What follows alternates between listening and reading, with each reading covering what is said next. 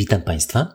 Nazywam się Jarosław Droszcz. Pracuję w Centralnym Szpitalu Klinicznym Uniwersytetu Medycznego w Łodzi, skąd nagrywam podcast Cardio Know-how, będący częścią akademickiego portalu edukacyjnego Cardio Know-how. Jest on przeznaczony wyłącznie dla profesjonalistów i odzwierciedla wyłącznie moje osobiste poglądy. Dziś kolejna, chyba już przedostatnia część badań z kongresu ESC. Sierpień 2022 rok.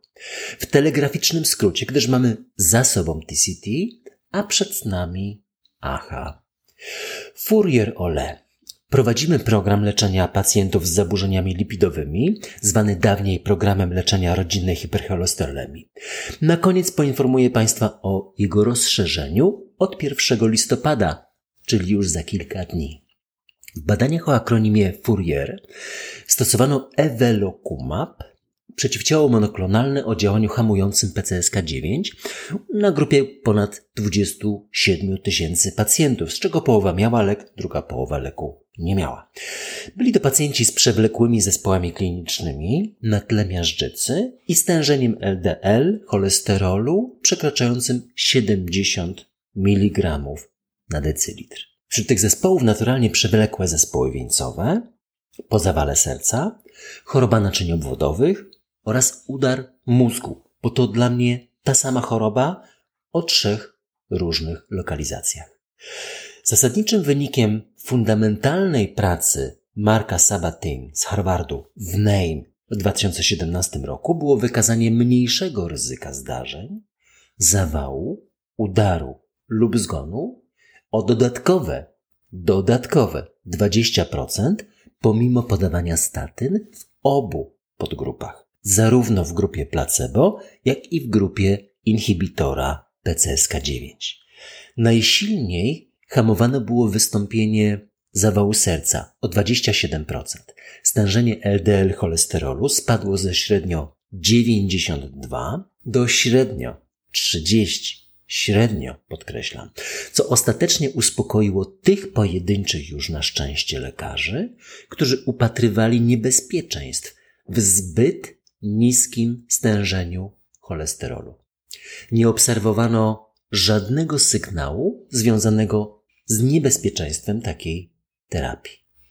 Obserwacje trwały jednak zbyt krótko, do 3 lat, średnio 2,2, przez co wartość NNT nie była niska. 50 chorych należało leczyć, aby uchronić jednego przed tym klinicznym powikłaniem, a liczba zgonów była zbliżona w obu ramionach badania.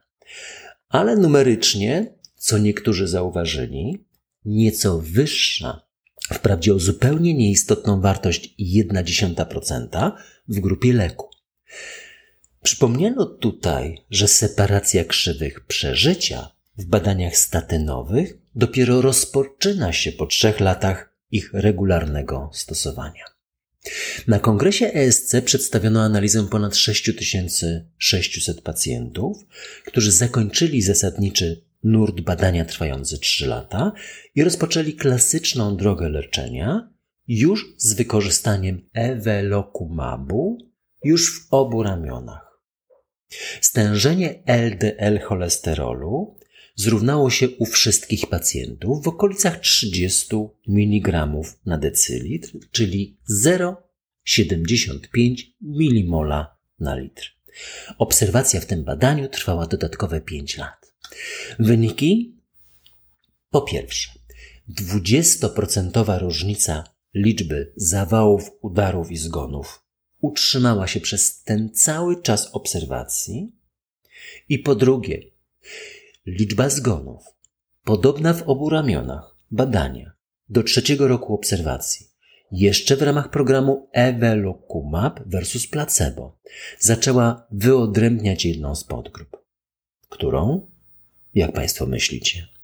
No przypomnę, po trzech latach od randomizacji obserwowaliśmy nieistotnie statystycznie 1,1% wzrost zgonów więcej w grupie inhibitora PCSK9.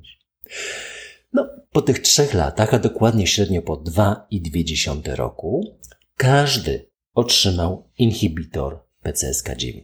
No ale szala zwycięstwa oceniana liczbą zgonów sercowo-naczyniowych przechyliła się na korzyść tych, którzy szczęśliwie wylosowali aktywne ramię. Inhibitor PCSK9. W randomizacji lata wcześniej. To ważne. I różnica śmiertelności sercowo-naczyniowej osiągnęła wartość 23%, co było już istotne statystycznie. Prawie jedna czwarta zgonów sercowo-naczyniowych mniej u pacjentów, u których lata wcześniej włączono inhibitor PCSK9. Przedstawiono także grafikę ilustrującą zmiany powikłań w kolejnych latach.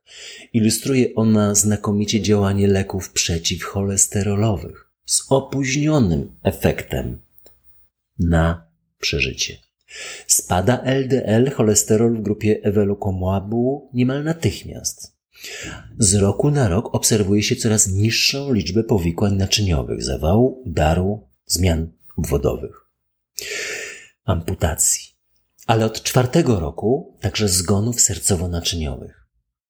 No, przy okazji potwierdzono bezpieczeństwo takiej farmakoterapii.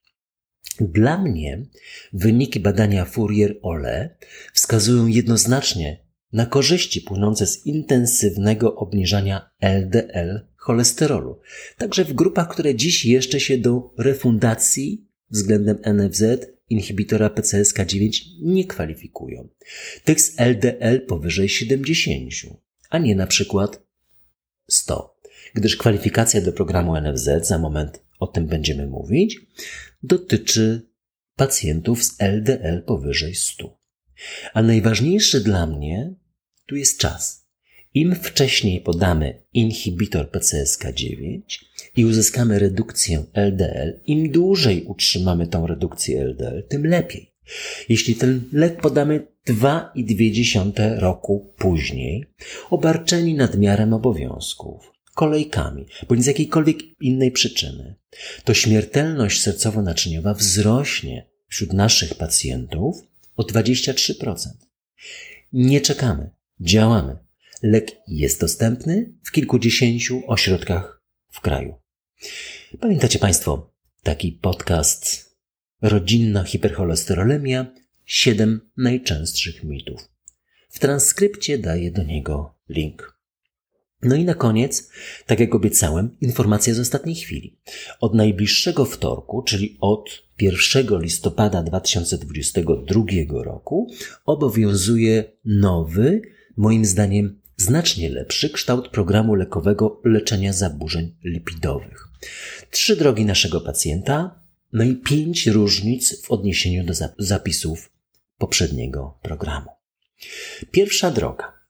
Kryteria hipercholesterolemii rodzinnej, 8 punktów w skali Dutch Lipid Clinic Network oraz LDL powyżej 100. To się będzie powtarzać 2,5 minimola na litr.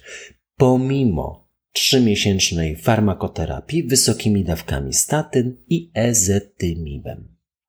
To pozostało prawie niezmienne, ale pierwsza zasadnicza różnica aktualnego programu lekowego to dodanie podgrupy całkowitej nietolerancji statyn. Cytuję: udokumentowany brak tolerancji co najmniej dwóch statyn testowanych przez co najmniej trzy miesiące. To pierwsza droga do programu lekowego. Droga druga. Dla pacjentów bardzo wysokiego ryzyka w ramach prewencji wtórnej. Tu też LDL powyżej 100, pomimo połączenia wysokiej dawki statyny z ezetymibem, bądź udokumentowanej nietolerancji statyn, zdefiniowanej tak jak poprzednio, oraz przebyty zawał z udokumentowanym zwężeniem w koronografii bądź angio-CT w okresie ostatnich 24 miesięcy. To druga zasadnicza różnica z poprzednią wersją programu. Dwa lata, a nie rok. Oraz co najmniej jedno z kryteriów. Wcześniejszy zawał lub wcześniejsza rewaskularyzacja przezskórna operacyjna lub wielonaczyniowa choroba wieńcowa, czyli co najmniej 50% w dwóch tętnicach lub wiek poniżej 50 lat w momencie pierwszego zawału lub udar bądź TIA lub rewaskularyzacja tętnic domózgowych. lub choroba naczyń obwodowych. Na przykład wskaźnik kostka ramię mniejszy niż 0,85. Jest jeszcze różnica trzecia. Poza oboma preparatami inhibitorów PCSK9, alirokumabem i evelokumabem mamy tu także wymieniony inclisiran. O nim z pewnością będziemy jeszcze mówić. Mam przeczucie, że już niedługo. No i droga trzecia. Ona się zawiera w poprzednim zapisie, ale specjalnie ją wyodrębniam, gdyż to niezwykle ważne klinicznie. LDL powyżej 100. Tu się nic nie zmienia. Oraz zawał przed 50 rokiem życia na przestrzeni historii ostatnich 24 miesięcy. To różnica czwarta. I różnica piąta w nowych zapisach to możliwość zamiany leków. Wrócimy do tego tematu.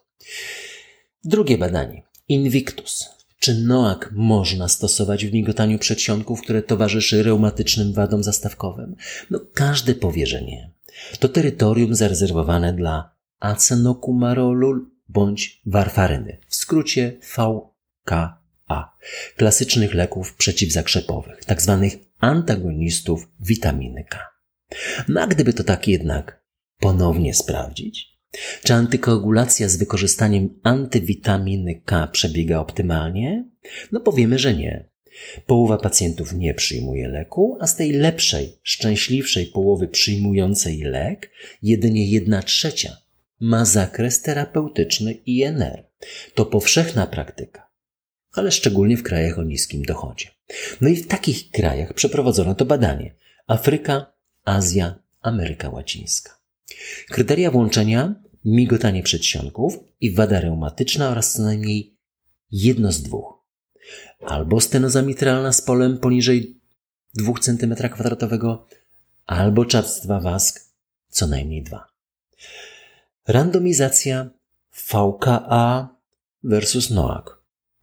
Wśród NOACów Rivaroxaban 20 mg, a przy GFR-ze 15,49 dawkę leku redukowano do 15 mg. W grupie badanej wśród 4,5 tysiąca pacjentów dominowała stenoza mitralna 85%, średni wiek 50 lat, 3 czwarte to kobiety. INR w grupie z VKA zaskakująco dobry. 65% badań zawierało się między 2 a 3, tak jak powinno. Zaskakująco wysoki odsetek tych, którzy odstawili NOAK 23%. Naprawdę nie wiem dlaczego. Wyniki? Wzrost powikłań w grupie NOAK. Udarów niedokrwiennych o 53%, zgonów o 23%, wszystkich analizowanych powikłań o 25%. Liczba krwawień wprawdzie niższa u pacjentów leczonych NOAK, lecz jedynie krwawienia śmiertelne były istotnie statystycznie rzadsze, z 0,2% do 1,1%. No i całkowicie zaskakująca zależność. VKA zamiast NOAC, czyli klasyczna strategia leczenia, zapobiegła 26 udarom niedokrwiennym, ale aż 110 zgonom. VKA pozostają wielką wygraną tego projektu badawczego. NOAC w tych wskazaniach ich nie zastąpią. Pełne wyniki są w name, a link jest w transkrypcie. No i ostatnie badanie. Apollo. Pacjenci z COVID-19 mają podwyższone ryzyko powikłań zakrzepowych z wielu różnych powodów. Infekcja, unieruchomienie, zmiana składu krwi to przecież triada wirchowa. Ale czasem wydaje się, że powikłania zakrzepowo-zatorowe mają specyficzny związek z COVID-19. Stąd nie nowa koncepcja antykoagulacji.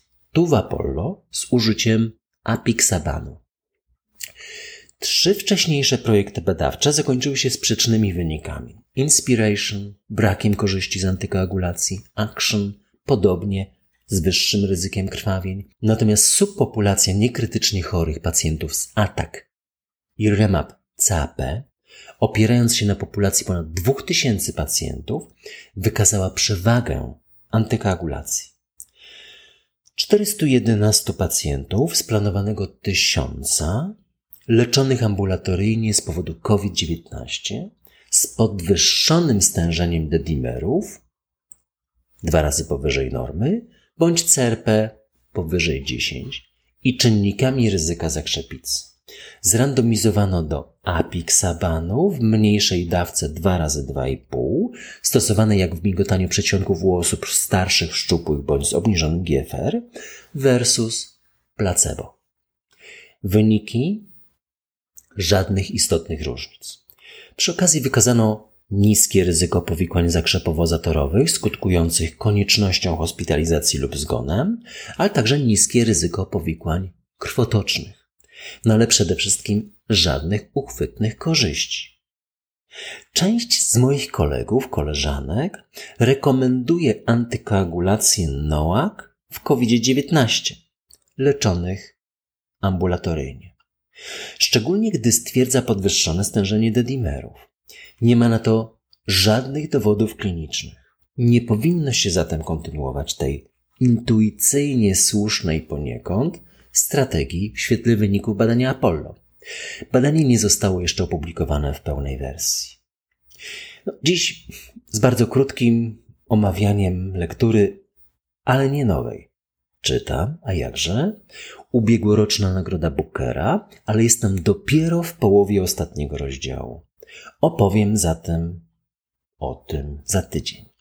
Wracam pamięcią bardzo często na Cardio Know-how po raz trzeci do przeczytanego w całości, a fragmentami kilkakrotnie Empuzjona Olgi Tokarczuk. Absolutnie niezwykły język polski, jakiego używa nasza noblistka. Znakomity jesienny klimat, pasujący do tego, co widzimy na zewnątrz. No i dreszczyk emocji. Horror przyrodoleczniczy, jak czytamy we wstępie. Ta lektura pozostanie u Państwa na dłużej. Gorąco polecam. Jeśli Państwo będziecie mieli jakieś uwagi, komentarze, pytania, kierujcie na media społecznościowe Cardia Know-how. Będę też Państwu bardzo wdzięczny za promocję podcastu wśród lekarzy oraz komentarz, choćby jednym słowem i oceną. Slawa Ukrainii.